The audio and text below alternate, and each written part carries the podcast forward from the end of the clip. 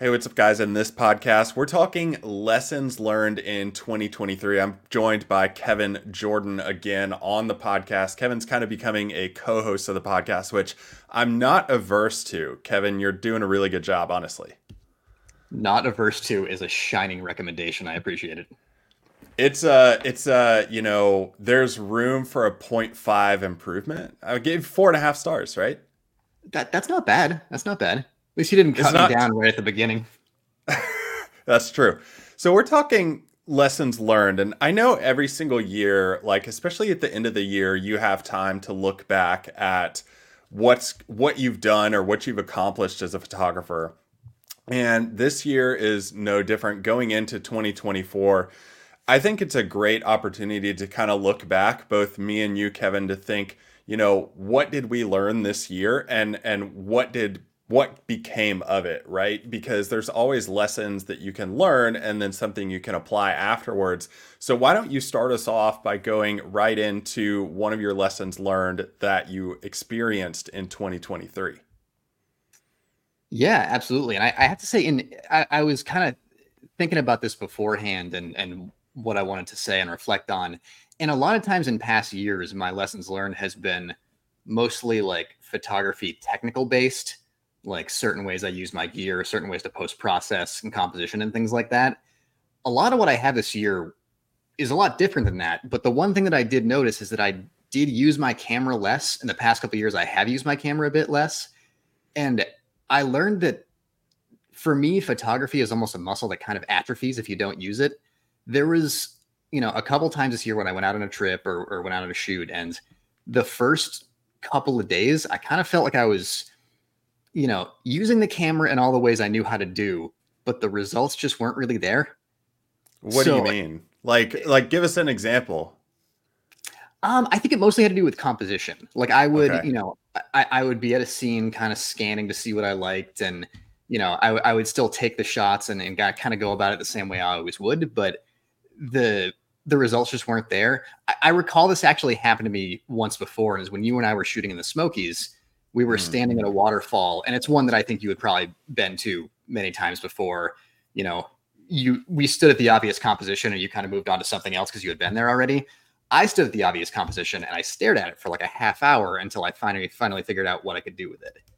Um, if if i hadn't have let that muscle atrophy like i did oftentimes you know this past year or two that would have come to me a lot quicker. So you know once you start doing it again like i think it's a bit of a riding the bike thing for me at least. It comes back fairly quickly but it, there's definitely for me at least uh, you know a bit of time to kind of reacclimate myself uh, if I've been away from the camera for a little bit. What do you, and I've had this exact same thing happen to me. And it's actually one of the things that I was thinking about, but mine's a little bit different than yours. So that's going to be interesting to get into kind of compare and contrast. Okay. What, like, I'm curious to know though, like, what about yours? What triggered it to come back, do you think? Just doing it, I think. Um, the, the thing that, that comes to mind to me is I, I took a two week trip out in California back in May into June. And it was the, at the beginning of that trip where I really hadn't used my camera much at all, you know, in 2023 leading up to that point. And the first couple of days of that trip, it was, you know, I felt a bit rusty, I guess is the best way to describe it. Um, but as soon as, you know, we, we got into that trip, started hitting different locations and exploring a bit, and it started to come back.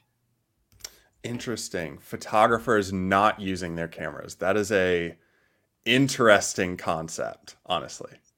Well, when you say it that way, it just sounds obvious. so mine is like the same, but it, at the same time, it's a little bit different. Um, for me, the atrophy was like really good, uh, and and I kind of needed it. Um, and whenever I felt that bug kind of come at me, like, hey, I really want to go take photos, I would just go to like local places. Um, and I wouldn't be too obsessive about, you know, going on a photo trip. And, and that's something that I did one time this past year, right? It's not something, and I drove to the Smokies, which I've been to several times, and I probably, you know, spent five hours out shooting over a course of three days. So not too much going on. Um, but I really decided to do a lot of local shoots and instead of those big epic scenes um, i just focused on like small scenes. I did a lot of fern photography. I used my Lensbaby macro lens a bunch um, and worked with that and tried to get different scenes but something really interesting happened during that and that was regaining kind of this identity as a photographer and understanding the kinds of photos that I like to do. Uh, and that is big landscapes. Uh, and I kind of steered away from that in the past few years, trying to, I don't know if it was like bang my head against the wall, but I was trying to fit a square peg into a round hole. I guess I should say, with smaller scenes and intimates and all that. Not to say that it was bad to to go that approach and try that out, uh, but I have a lot more fun doing the bigger landscapes, um, if that makes sense. And I think taking time off really helped me realize that and decide that um, on my own.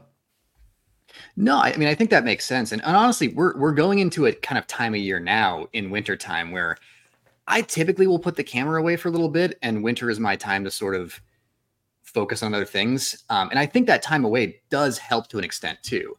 I mean, like I said before, I think when I pick up the camera again, I'll probably be a little rusty. It'll come back soon enough. But I think what you're saying makes sense is, you know, a way of like a creative reset too.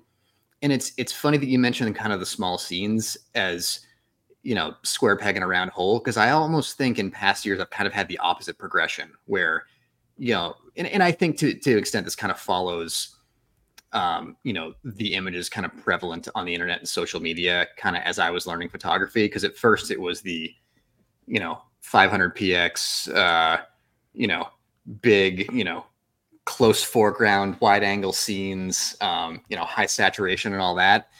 And, you know, I, I got shot like shots like that that I still love. Um, but I also think that those shots were a lot more stressful to get because I was doing a lot of planning. I was going to certain locations, you know, really trying You're to. You're a planner? Wait, shocker alert. I don't know. That, you know what? what David is referencing is the notes we had before this podcast and how mine were his. I'm a scientist. It's the only way I know. That's fair. I mean, the planning part does come into it, but don't you think that going the small scene route and kind of adapting to what you have really helps you when you're getting to a larger scene and then you're like hey here's what i have to work with how how am i going to fit this all together I, I think you can definitely pick and choose different parts of like genres of landscape photography and then piece them together into what you love best yeah, no, I think that's true. And actually, if I think if I look back and kind of zoom out at the last like 10 years or so, since I've really picked up a camera and gotten serious about it, I have, I did kind of start with those wide angle scenes and, you know, really trying to hunt those down. Um, and then sort of started to move more towards those smaller scenes that you were talking about. And I found those a lot more gratifying. It's, it's a lot more exploration and just kind of like, you know taking what the landscape gives you as opposed to i need to go to this location and get these specific conditions it, it doesn't mean i don't still plan out shots sometimes um, and you know use the wide angle lens and things like that but like you said there's a lot of benefits to doing those smaller scenes you can do them anywhere you know especially like during the pandemic i could hit the local trails 10 minutes from my house and walk around and i was to see things that were like you said i mean there's trails nearby with like these really lush ferns in like May and June. And, you know, they look the same as they would in like, you know, Pacific Northwest. Uh, just depends how, how much you zoom out the camera. Yeah, truly. I would love, and I, I don't want to go down this rabbit hole too much of like small scene versus grand landscape because I feel like that's been talked to death a lot. And I don't want to go there too much. But I kind of have this theory about photographers, and I want to get your take because I'm rethinking this theory a lot about is there a natural progression for landscape photographers starting out wide angle and then kind of narrowing in to small scene over time? Or is it just kind of like this trendy thing that's happening of, you know, you mentioned 500px and how everything was just big, massive foregrounds, wide angles Um, and then now you see a lot of honestly, I mean, you and I probably have some of the best, I mean, favorite photographers on our lists, and they, for the most part, a lot of them are doing small scenes. Yeah, and actually, it's I've thought about this a lot too, and I think it's tough to answer the question because I think that my progression it was influenced by those trends that you'd see online, but also it just happened to work really well for me. Like for me, photography is it's like it's exploring, it's mindfulness and a stress release. And for me, that works a lot better when I'm focusing on those smaller scenes and, you know, maybe taking out the telephoto lens and zooming in on something far off. And that's definitely, you know, a progression that I saw online that I'm sure influenced me. So it's tough to say, you know, chicken or the egg, how that affected me versus how I would have progressed otherwise. I'd be curious to hear, you know, someone who started out like five years ago and got serious of it, how mm-hmm. they progressed. If it was, you know, they were jumping right into the small scenes first, or if it was still, you know, wide angle, go see the icons, the national parks, and then once you've shot those, start to kind of look at the other things around the area. I wonder if it's the accessibility to like kit lenses too, right? Because you get like an entry level body for your camera, and then it usually comes with like a wide angle lens and sometimes a telephoto lens. But a lot of times I feel like people are like, I don't know how to use this long lens. A little bit intimidating. I'm going to go with the smaller one. No, that's a good point. And I, I mean, and it is true of my first kit lens too. It was like the, you know, Canon Rebel 18 to 55, I think it was yeah. back in the day. And that's, you know, it's not ultra wide, but it's wide angle to mid range. So it does kind of force your hand with what you do off the bat if that's the one you have.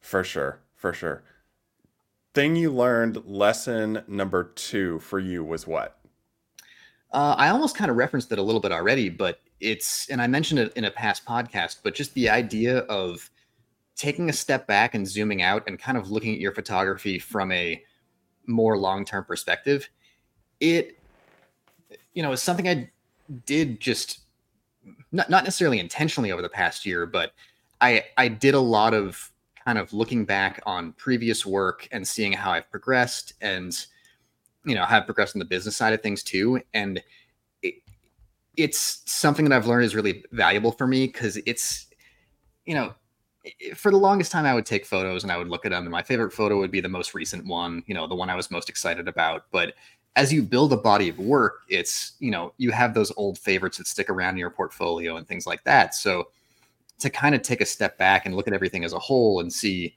you know, like we were talking about earlier, how my shots went from a certain style, you know, 10 years ago to sort of changing a little bit five years ago, and now sort of kind of hitting an equilibrium between the two. Um, from an artistic perspective, I found that really helpful.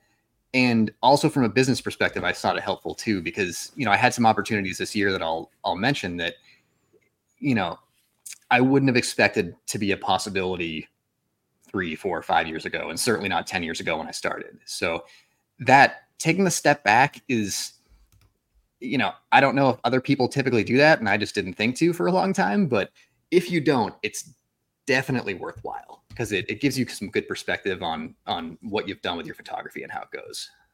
Well, I think if we just, I mean, if you're watching on YouTube, you can't really see this on the podcast audio, but if we just look behind your head, I mean, it's kind of like your progression as a photographer like right behind you, right? Would you is that fair? Um sort I mean, of, yeah. I we got some no, we got some big scenes, we got some small scenes, some night stuff. Honestly, yeah, I think that's true. I mean, you've you've that's a that's a Yosemite shot that's, you know, probably 2015, so that was during the sort of the grand landscape phase. Yeah, then right. we got some smaller ones. Some, like, yeah, honestly, it, it's a pretty good smattering to show what I've got. A smattering. Wow. Is that That's a good one. Is that not a term the kids use? No, I I have not heard that word in quite some time. Um, but that was a good one to use. And I think like if you do zoom out and look at all your work in progression, it usually is a smattering, as you say. But here, like, I, am kind of looking at some of my photos on the wall in front of me because um, I have them on the opposite side over here. And what's interesting is like I would use my photography to travel a lot and see these new places and uh, maybe go like the Smokies. I went there as I was a kid and um, going back with a camera, it was like a whole new way to see. And but if I look at like travel photography, all of my travel photography is honed in on like small scenes and telephoto work, which is really interesting because all my landscape work was wide angle at the time. Um, so I don't know if like the genres play into that. If you look at the smattering, and I'll have to work smattering into the title because this is like it's too good to keep saying. uh, but if you look at everything as a whole, like I feel like everybody tries something at least once and they decide on if they like it or not um, and, and if they go one route or another yeah i think that's true and i think that's important for the process too. I mean i you know you've got to try things and see if they work for you and if you like them maybe you do maybe you don't. Maybe you take something you've learned from that process and apply it to different types of work so no I, I think that exploration is really important. Yeah definitely. I here's here's my second lesson learned um, and that is to stop learning about photography. And if you're doing something like business wise, I would say start learning about photography business. And real quick, if you're watching this on YouTube or if you're listening to it on the podcast, definitely go to myphotohustle.com because there's a free web class happening right now that's called Turn Your Passion for Photography into a Side Hustle. So, again, that's myphotohustle.com, and you can register for that free web class. A nice segue into my second lesson learned, and that is on the business side. And I really committed to going all out and learning about the business side. Um, and I, I, you know, like when you make resolutions and you're like, I'm going to read, you know, a book a month and I'm really going to, you know, start getting on that rabbit wheel of reading. That was mine. Uh, I read one book in the first week of January, and that was the only book I read all year. Um, so I crushed it that first week and then fell off the train afterwards. But the book was really helpful in learning about making offers and sales and getting better as as a, a business owner. And even if you are just making a little bit of money for like gear or travel just have that trade-off for money for travel or money for gear you still need to learn some of those business tactics. Uh, and i really went all in on that and and put the photography courses to a side because i have courses from like Nick Page, Sean Bagshaw, um, a lot of other photographers too. And I just put it to the side for a while and said, you know what, I'm going to focus on business this year. Yeah, I think that makes sense. And honestly, I, I kind of took a pretty similar approach almost unintentionally this year. I mean, I, I definitely I had set some goals to try and work harder at the business side of things and definitely actively work towards that. But yeah, I, I think it's something. I mean, Eh, maybe you make a little bit of money and you kind of fund your travel and your gear purchases, like you said, and, and that's enough for you. That's what I was doing for a long time. You know, a couple mm-hmm. years ago, I made the decision that I kind of wanted to push a little bit harder towards it. And it, it definitely, it definitely is worth doing if, if you're, if it interests you. Um, but it does mean that you have to, you know, instead of thinking yourself as a photographer who wants to have a mm-hmm. business, I think you have to think of yourself as you know a business first and your service is photography. And it, maybe that mind shift isn't you know needed for everyone. For for me that kind of helped because it it helped me kind of focus my thoughts of you know how i'm spending my time what i'm doing you know how does it reach that goal? Uh, that's a great point. I mean one of the things that i did read in that first week of january was you are not like what your business does, you are a marketer of your business. Um, so I'm like, I, I had to come to terms of, hey, I'm not really a photographer. I'm a marketer of what I sell as a photographer. Um, and for me, like, I know I'm not up high on the list of like best photographers in the world. I, t- I totally know that and I have come to terms with that. But I also know that my goal in the photography business side is to be kind of like a multimedia company, um, to have audio, video, um, still images, things like that, live web classes to help people. Cause, you know, I'm, I'm very fortunate to be able to do this for a living. Um, and I would love to help other people realize that same thing. Um, and and for me, having that as kind of the driving force behind my business has really helped me understand the business side specifically. Yeah, yeah, no, that makes sense. And I and for me, it was it was just that you know I decided, and it, it was on a recommendation from a friend. He said, you know, if you think you want to try and pursue the business side of things, just set yourself a sales goal. It can be something really easy to hit. It can be something absurd. It can be both of those. And that's actually what I ended up doing is I set myself sort of like an ideal goal that I thought was at a level of, you know, if I just put kind of steady work into this, you know, nothing over the top, nothing crazy, I could probably reach this goal. And then the ideal goal was how did this happen? I crushed it. This is great. How could I repeat this sort of thing? Um, and and I've ended up sort of like in the middle to upper end of that for this year, which is great. But it, it definitely took you know thinking about what I was doing in a different way. Um, because previously, and honestly, this I would say leads in perfectly to my my number three is that I think early on I just kind of expected people to find my photos. You know, you put it on Instagram and and it would get out into the world and everyone would just throw money at you, which I don't know everybody else's experience, but that's not how it went for me. um, so I, I realized that you really just, you know, it, every other business advertises, they market, whether it be word of mouth or something more more formal than that. But it, you know, for me, it it wasn't so specific as like, you know, oh, I have to go run big ads or be up on a billboard somewhere, but you've got to give people a chance to find you. And whether that just being really good about social media, which I am not, and tried to be better at and did a little better at. Um, always room for improvement. But also, you know, I had written some blog posts over the years, and I had multiple inquiries this year from people just saying, you know, I popped up in a in a search engine kind of thing. And that was work I put in a couple years ago, kept it on my website, and eventually it it worked out. So, you know, everything you do can kind of work towards that goal, but you're you're not necessarily going to get there if people can't find you. Mm-hmm. So I I I know I was guilty early on of just kind of sitting back and you know loving the idea of making money off photography, but not really being proactive about trying to make it happen. And in the past couple years, I've tried to be more proactive and have definitely learned that it helps. And you know, it, if people don't know who you are or where you are or what you do, it, it's it's going to be an uphill battle. Is that your number three? It is. Okay. What like put it into like a one word sentence or not a one word sentence, just one sentence. You need to allow people to be able to find you and your work.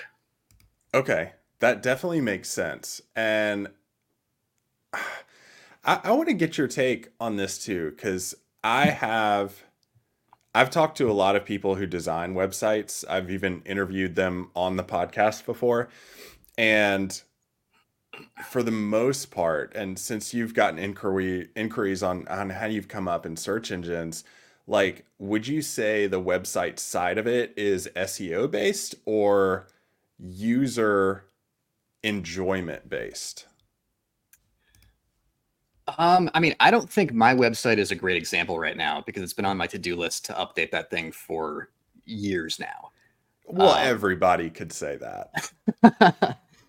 um, but no, I mean, I think it's, I, I think the SEO factors in because, you know, there's some way that you have to be able to stand out and and be found and differentiate. And I mean, there can be any number of photographers with great photos. I mean, like you were saying earlier, I, I've I'm not worried about being the absolute best photographer. I I take my photos, I end up with products I'm happy with. Perfect. That's enough for me. Um, but we're in an industry that's pretty saturated. There's a lot of other photographers, a lot of great photographers. That's fine. but you know, I think the website has to, you know, well, we'll say it this way: it's it's more or less the only thing that you have control over. Any social media platform can change their ways and and crush your reach and things like that, but your website, you know, can bring people in and help them stay there. So the SEO is important, but I think they get there, you know, having the experience is important too. And I think that's just a matter of focusing on what do you want the website to say? If, if you're focused on education, it's going to be moved in that direction. If I'm focused on sort of the storytelling aspect and selling prints and things like that, it's more geared towards that. Yeah. Something you said just then kind of reminded me of one of the lessons learned that that I had queued up. And that was storytelling. Um, something that I feel like a lot of photographers have struggle with and for me, you know, my number three mm-hmm. lesson learned is don't take yourself so seriously that you forget about what you're experiencing. Um, and like, what do I mean by that? It's more along the lines of going out with like a goal in mind. And and for me, you know, I'm doing like video work, I'm doing audio work while I'm out in the field sometimes too. And I kind of split the two into work photography shoots and fun photography shoots, right? And in the fun photography shoots, I was spending a lot more time out in the field. I was taking my time. I was enjoying the experience, um, you know, going on hikes with my daughter, letting her hold the camera while I was also having an anxiety attack because she was holding the camera.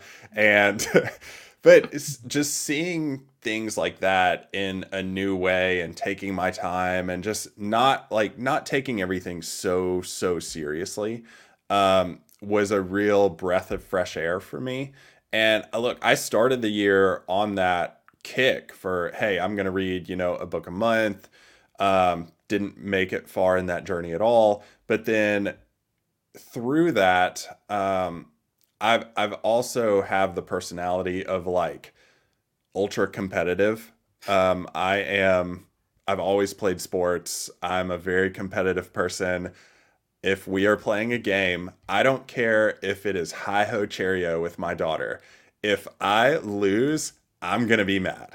Um, so I like have to win. And for me, like the business side of photography is kind of that outlet for me, right? And and now that I have that separate outlet, I can now really enjoy photography for what it is. Like I was doing it, but before I was trying to make a side hustle or full time job with it. Yeah, that makes sense, and that, and that's that's a big reason why I've never tried to go full time in photography is because I felt that I would lose that separation. Um, but I want to go back to something you were saying because it, you know, you talk about that separation of, you know, you know being out with your daughter and and almost having a heart attack if she drops the camera and things like that but is is being able to do that more has that you know encouraged sort of more of the storytelling side of things for your photography and helped you connect more with it or i would say that's a great point uh, i would say probably because she moves at such a sloth's pace um, no matter what what we're doing that it does kind of force you to stop and enjoy things along the way. Um, like I can remember one of the hikes we did, her uh, apparently her goal, unbeknownst to me, was to document every single spider web on the trail. And if you've ever been out in nature, there are quite a few spider webs along trails. Um, so we probably made it, you know, a tenth of a mile down the trail, and she's taken like 50 pictures already and just wants to be carried at this point. So it, it forced me to kind of go a little bit more slowly. And while she was doing her thing, like we got her just a little camera off of Amazon so that she could take it with her. And, you know, it's like 20 bucks. So we're not going to be too upset if she drops it versus, you know, an $1,800 camera or something like that but uh, she would do her thing and then I'd kind of look around and do my thing while she was doing that and it it was great. I mean, it was a lot of fun and it took me back to, you know, I used to take cameras out. Don't tell my previous employer this, but I used to take cameras out with me while I would work and I would find you know, spider webs with dew on them and things like that and try to f- photograph them in a unique way. First of all, I'm glad there are people like you and your daughter who like to photograph spider webs and document them because I try to ignore them and pretend they don't exist.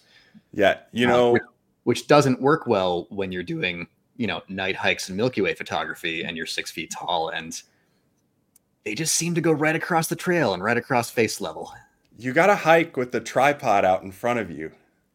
Oh, all right. That's a good pro tip. That's going to be a lesson learned for 2024. no spider webs in the face 2024. It's my resolution. That's that's the dream, man.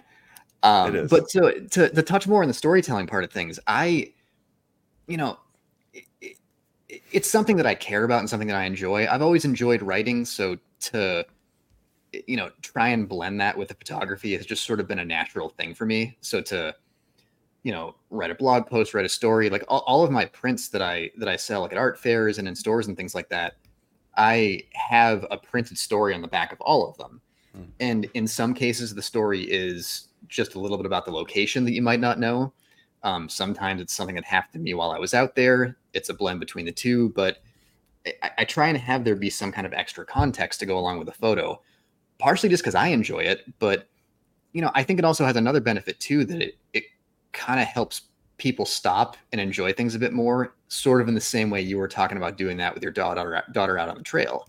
You know, I've I've been in uh, a coffee shop before where I where I sell some shots, and I actually, you know, at that point, I had no idea if this storytelling aspect actually landed with anybody, because it, because it's not for everybody, and that's okay. But you know, I watched someone walk into the room where my photos were, um, turn around a photo from let's see, it was that one from the solar mm-hmm. eclipse. And mm-hmm. it, pretty big long story on the back of it. And she stood there and read the whole thing and then walked over to the register and bought it. And that was my first realization of, oh, there are actually other people out here that that this this resonates with.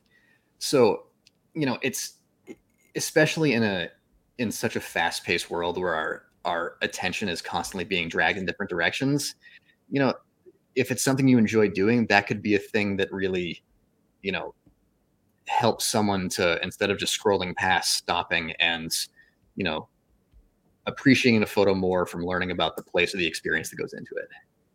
Yeah uh, and you know something else that's interesting about storytelling is adopting other visual processes in as well and i honestly think and i i talked about this with michael Shainblum recently is that the video, like adopting video a lot, has allowed me to appreciate more photography because it helps me notice things a little bit more. Um, because I'm going out and trying to capture, especially with the storytelling aspect of it, I'm trying to capture uh, a wide scene followed by a close up scene, followed by a medium scene, and all the water has to flow in the same direction to make it you know, adequate. And for me, uh, that's just helped me a lot see different colors, contrast, tones, movement. And I, I think it's made my photography a little bit more interesting um, when it comes to the smaller scenes, not so much the grand scenes, but smaller scenes specifically. That's that's actually really cool to hear because I've actually had a similar idea in the past of just trying to challenge myself to go to a certain location and do just that. Get your get your wide scene your sort of mid-range scene and just some of the small details you might not notice otherwise. It, it just it seemed like a thing that would sort of like you know help you hone the creative muscles and just notice and appreciate more things. So I, I may i may try and push myself to do that soon knowing that's uh, something that seemed to have that positive effect for you did you yeah i would definitely recommend doing it and anybody watching and listening to do the same thing especially in local places um, do you have a four? Uh, I do have a four, and that four is is very business related, and it has to do with contracted shoots. Okay. Um, up until this year, I had only done a handful of these, and they were always through someone that I knew. So, you know, it was fairly low pressure. You had sort of a rapport with people beforehand, so you know you, you knew what they expected they knew what you could do and things like that and there's a level of comfort that goes into that um, i got a i got a cold call earlier this year um, and i mentioned on one of the episodes previously but not in too much detail of uh, and and uh, art director for a college alumni magazine left me a message and said, "Hey, I just want to talk to you about a about a project." And in my head, I thought, you know, they want me to speak to a student or you know give a perspective or something like that. And I didn't put too much thought into it because having a cold call and have someone saying, you know, hey, I want to send you somewhere to get a photo just wasn't a really a perspective I had up until this point. It wasn't a thing that had happened to me. It wasn't anything I was trying to seek out either. Um, I just didn't really think there was that many opportunities out there. But I ended up following up on this voicemail and it turned very quickly into a conversation about okay, we need this very specific photo with this very specific composition. Um, you know, are you available? We need it in three weeks. Um, how would you go about doing it? What are your prices? And uh, it was it was all a very new experience for me. I I tried not to tell the client that, um, and and it was it wasn't even like a fake it till you make it situation. You know, yeah. I I I'm I'm not gonna I'm not gonna BS anybody and try and say that I can do something that I can't because it if you don't know or you don't think you can pull it off, it's not going to be good for either of you.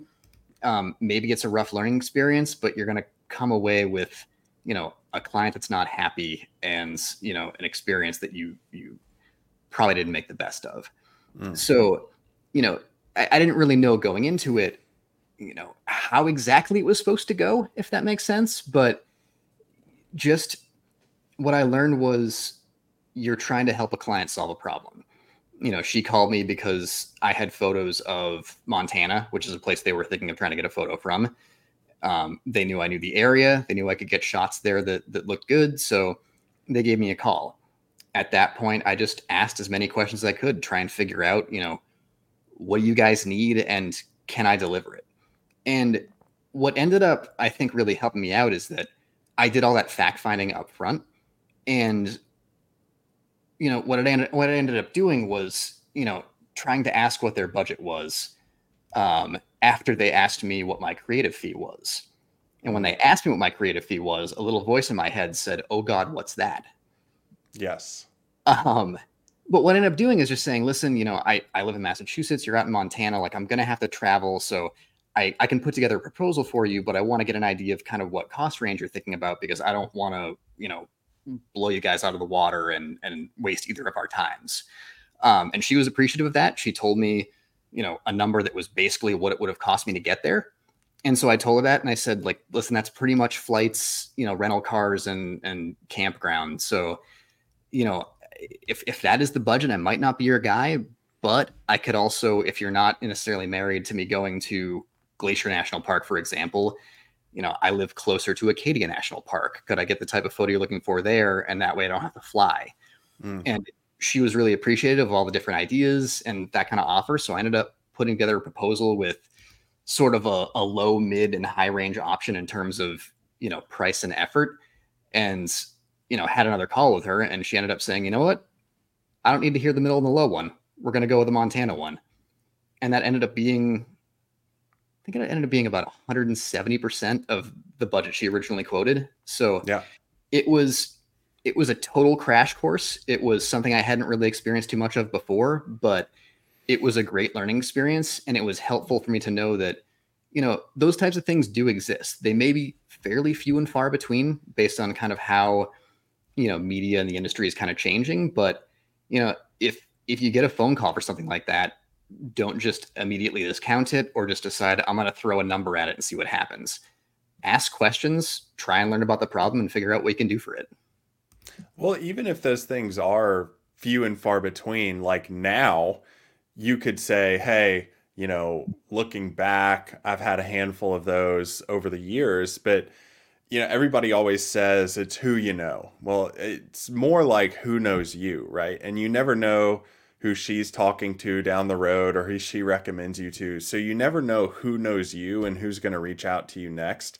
So that and and correct me if I'm wrong here, but that really can pay dividends down the road in dealing with her friends, her colleagues. Maybe somebody takes over her role and she leaves your name behind. You you just never really know too much. No, I think that's true, and I think I think the idea of who knows you is a great way to think about it.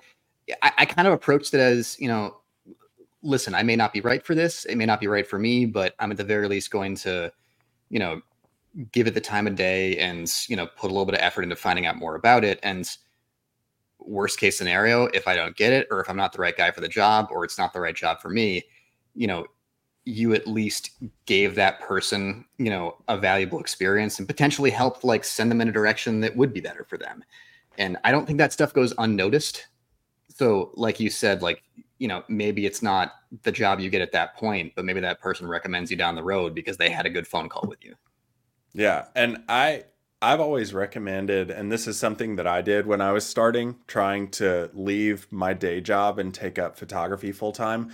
One of the things I did was I called it the 10 before 10, and I would email 10 people, or just cold emails every single day before 10 a.m. Um, and at the end of the year, you know, if you do it 10 people every single day, that's 10 times 365. So now you've got a pretty good amount of contacts out with feelers. That could be anybody. And, you know, more often than not, it was people saying, replying like, thanks, we'll keep your contact. Um, appreciate you reaching out, which is fine. But two, three years down the road, I start getting some of these jobs that I had reached out to people on these on. Um, people that knew me as like a local Mid- Middle Tennessean. Um, and one of them was actually with the Nature Conservancy, and they hired me to do a project. They bought a piece of property, it was going to become a state park, and they were protecting it, but they had no idea what was really out there.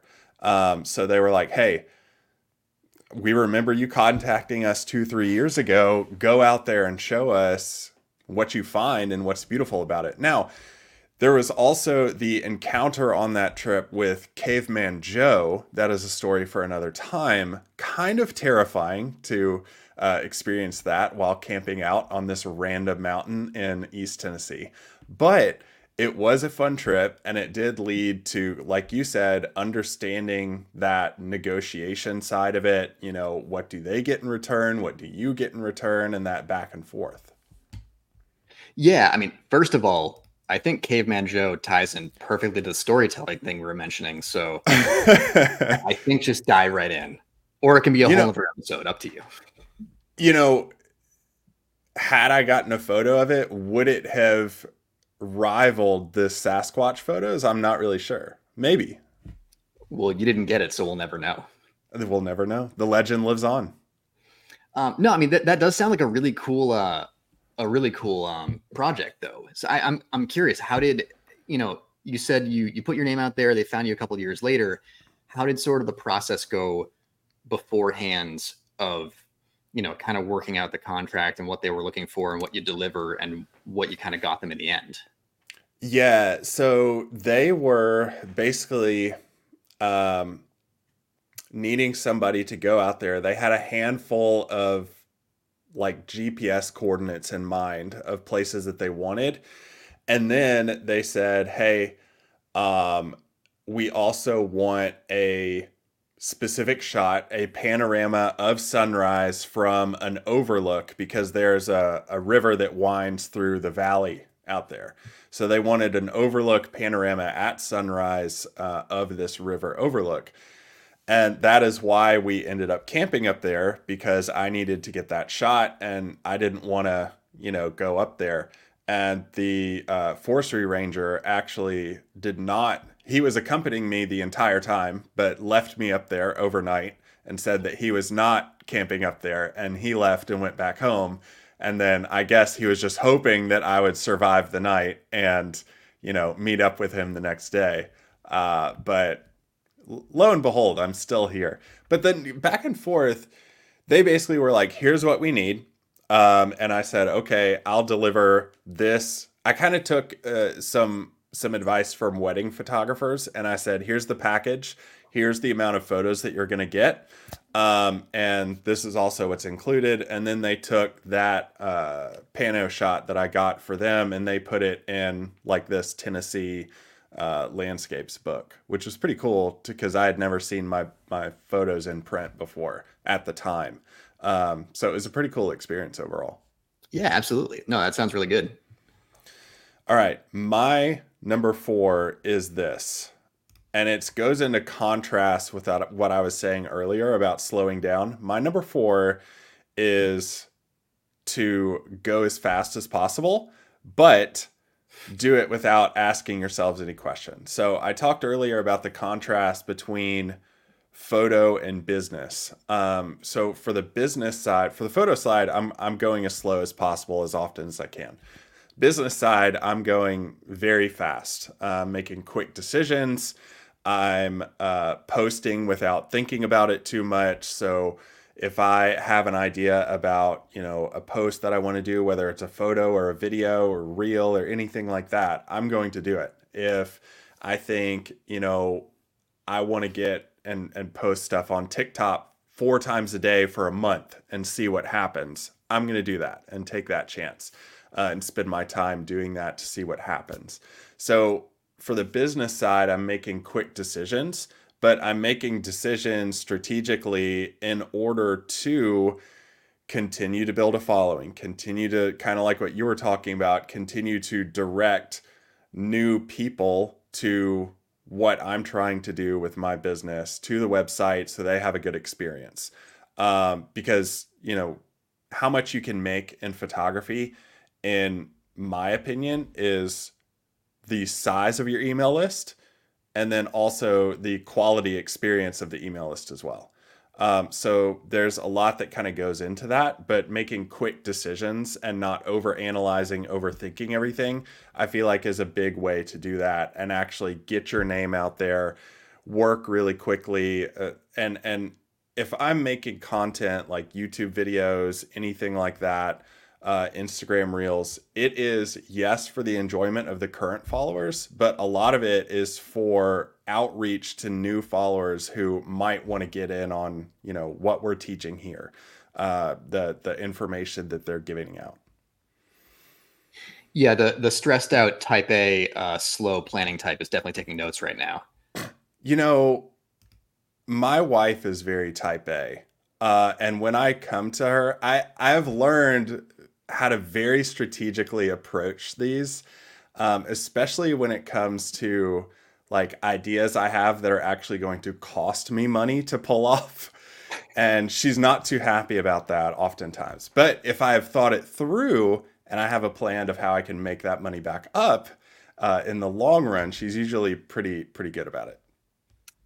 Yeah, I mean, and, and to be honest though, I, I I do like the idea of just moving a bit faster with stuff like that because i mean it's I well, everybody like overthinks like so so much about just posting a picture. Like everybody overthinks that stuff, right? And and how long is any one person going to be looking at that photo? The amount of thought you'd put into it versus you know scrolling. Exactly. By. Or or like, should I share this as a story? On my profile, well, that story is only going to last 10 seconds and then they're never going to see it again. So, really, like, if you're thinking about it too, now I'm not saying like post nudes of yourself or anything like that. That's not what I'm talking about. Talking, and you know, I don't know. I don't, this could go a, a, lot of weird different directions. So maybe I should steer off that course. Crossing some things off my list now. Good, good you mentioned. Let me think. Yes, not going to do that. But I think like over analyzing is kind of the whole saying of like analysis paralysis, right? Uh, so you analyze something so much that you actually don't end up doing anything. Uh, and, and, I think that's a huge detriment that a lot of people encounter, especially when it comes to your photography business side. Yeah, and I and I think I I embody that that perfectly. Um, I I move slow in most things that I do. I've eh, been like that for as long as I can remember. My mother actually found my elementary school uh, report cards from from years ago, and I looked at them. I think it was over last winter. There was maybe third or fourth grade. It said something to the effect of like, "Kevin is a slow and careful worker. Uh, we don't want to give him anything extra right now because that might stress him out." That's amazing. And like I, I thought I developed this at some point, but apparently I've been like that since I'm a kid. But I mean, I, I feel like I want to take some of the advice you just said because I, I do agree. I like going slow when it comes to photography, but when it comes to the business side of things, everything's always changing. It's trial and error. You've got to try things and make mistakes and see what works and see what doesn't. You know, I've to, to be scientific about it, I'll say I've gathered a lot of data over the past couple of years with trying different things to see what works and what doesn't. You're, you know, you're gonna have to maybe, you know, make mistakes and and either lose some money or not be able to gain some money along the way sometimes when it is business it's kind of inevitable. But like you said for the things like posting on social media and stuff like that go go ahead and do it.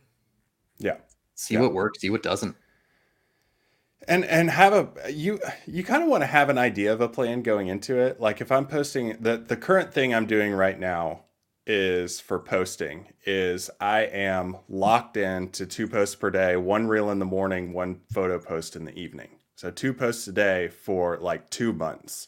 And that's what I'm locked in doing just to see what happens. Um, but like if you're trying something new, here's the progression that's going to happen.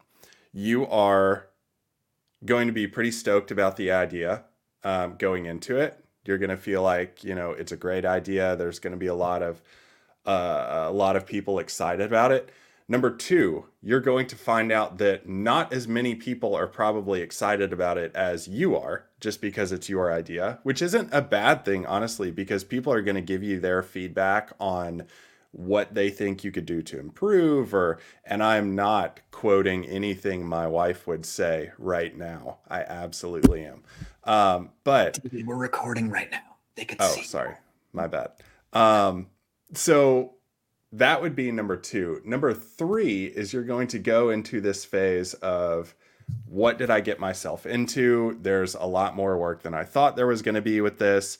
But then number four, you're going to eventually pull it off um, and you're going to learn something from it and you're probably going to improve as a person from it too. Um, so it's it, it, big things like that can be kind of scary. Um, and I'll give you an example of this at uh, the beginning of 2024, um, th- I decided this about a month ago. To I was going to uh, do an online photography conference, and it was going to span 12 days. There were going to be 12 presenters, and um, you know I'm going to have sponsors and giveaways through the entire thing. And I was going to do it starting on December 1st. So it at the time of recording right now, it is December 13th. I decided this one month ago. And obviously, it did not happen on December 1st. I rethought that and thought, you know what, there's a lot of Black Friday stuff going on. I'm going to table that and do it at the beginning of the year, and we'll rebrand it to like your new photo goals for 2024. Um, we have 10 out of 12 presenters recorded, it's ready to go. But I didn't even think about, you know, building landing pages, having sign up forms, writing up the documents that people need to sign as presenters because I am paying them for their time and their services. Um, so there's a lot of the legal aspect that goes into it as well. I didn't think about on the front end because I'm just excited about the idea. But through the process, I've gone through those four phases. And now I'm like, okay, I can see that the end of the tunnel, I can see this coming to fruition um, it's actually I'm I'm gonna pull it off, and you know I'm pretty excited about it.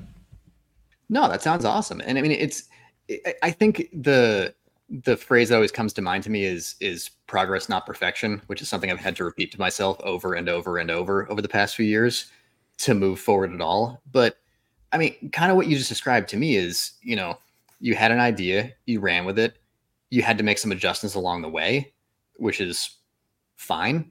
Um, just because you move ahead with things doesn't mean you aren't also aware of what's going on and like you know learn and adjust as you go along but keep moving forward. Getting get an idea and run with it.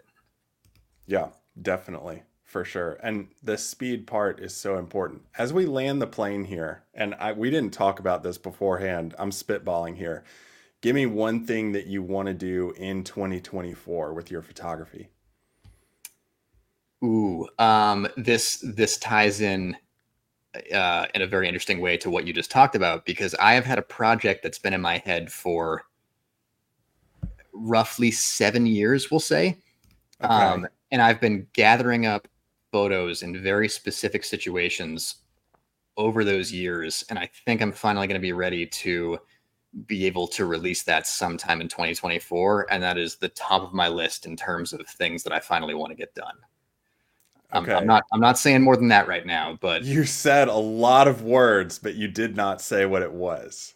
That is correct. you summarized perfectly. Okay. All right, fair enough. Okay. In 2024, uh my goal is to visit one place that has been on my photography bucket list for more than five years. So, actually, going to somewhere that I've always wanted to go to. Because we're not getting any younger. We need to just go out and do it. Uh, hopefully, it's a place that I can drive to and just knock off the bucket list.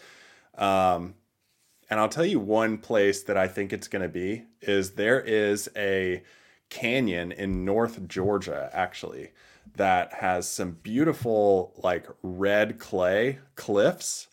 And it has just a lot of really cool, like green foliage overhanging on it. So it's kind of like a very miniature Grand Canyon with green trees all over it. So it's a pretty cool place. Um, and I've seen a lot of photos from it. And uh, Bree Stockwell is a- actually somebody who reminded me of it the other day because she went there when she was starting her photography journey. Uh, and we talked about it a little bit. So I think that is probably going to be my location. No, that sounds awesome. Go do it yeah. right now. Oh, okay.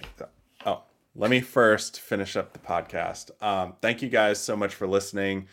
I know there's a lot of lessons learned in 2023 where you can look back and say, what was I thinking? But I hope that this conversation spurred some learning adjustments and areas in your life that you can now apply and move forward into the next year and hopefully have some more goals as well. On behalf of Kevin, thank you so much for listening, and we'll see you guys next time.